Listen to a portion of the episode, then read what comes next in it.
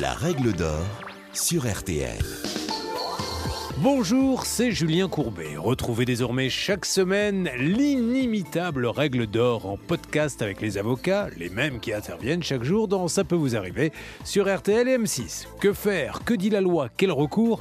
Nos ténors du barreau répondent ici aux questions que vous vous posez.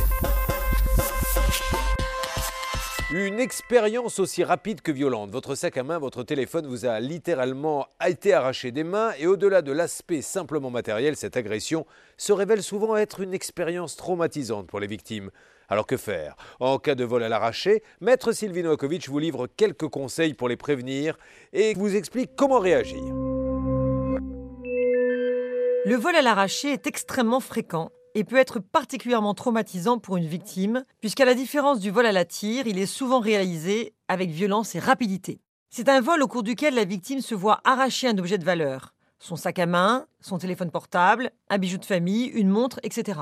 En ce moment, on connaît une recrudescence des vols de montres de luxe qui sont revendus à bas prix par des acheteurs d'or peu scrupuleux de l'origine.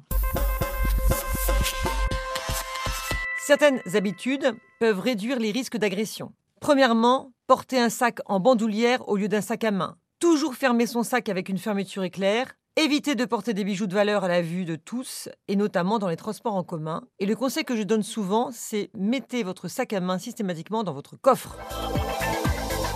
Ne tentez pas de rattraper le voleur qui peut être armé, mais interpellez les passants qui peuvent constituer des témoins de l'agression.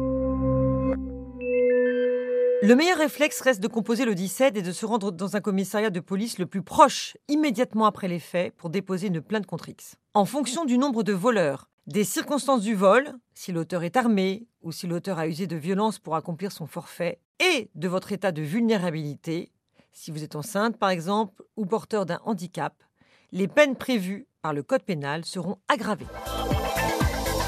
Les villes sont de plus en plus équipées de dispositifs de vidéosurveillance qui peuvent permettre de retracer l'itinéraire de l'agresseur presque en temps réel. Ainsi, le Code pénal prévoit de 3 ans d'emprisonnement et 45 000 euros d'amende en cas de vol simple. En cas de vol aggravé par des violences, les peines sont portées à 5 ans d'emprisonnement et 75 000 euros d'amende.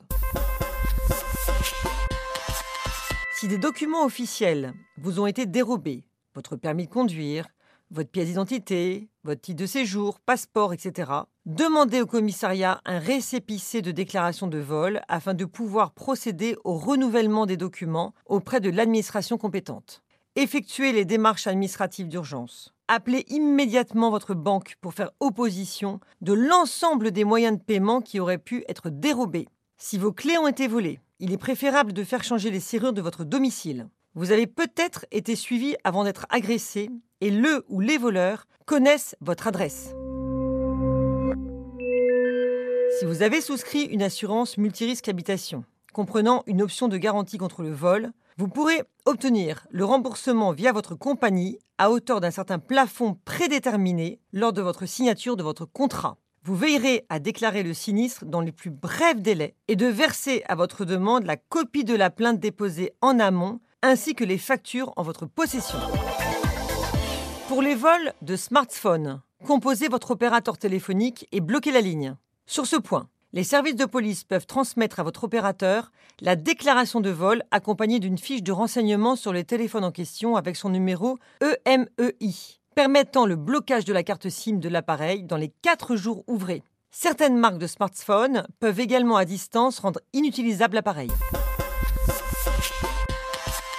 Si l'enquête pénale aboutit, vous serez informé de la date d'audience. Il est alors indispensable de se constituer partie civile à l'audience afin de vous permettre de réclamer le paiement de dommages et intérêts, tant au voleur, en réparation du préjudice financier, corporel et moral, qu'auprès du receleur s'il y en a un.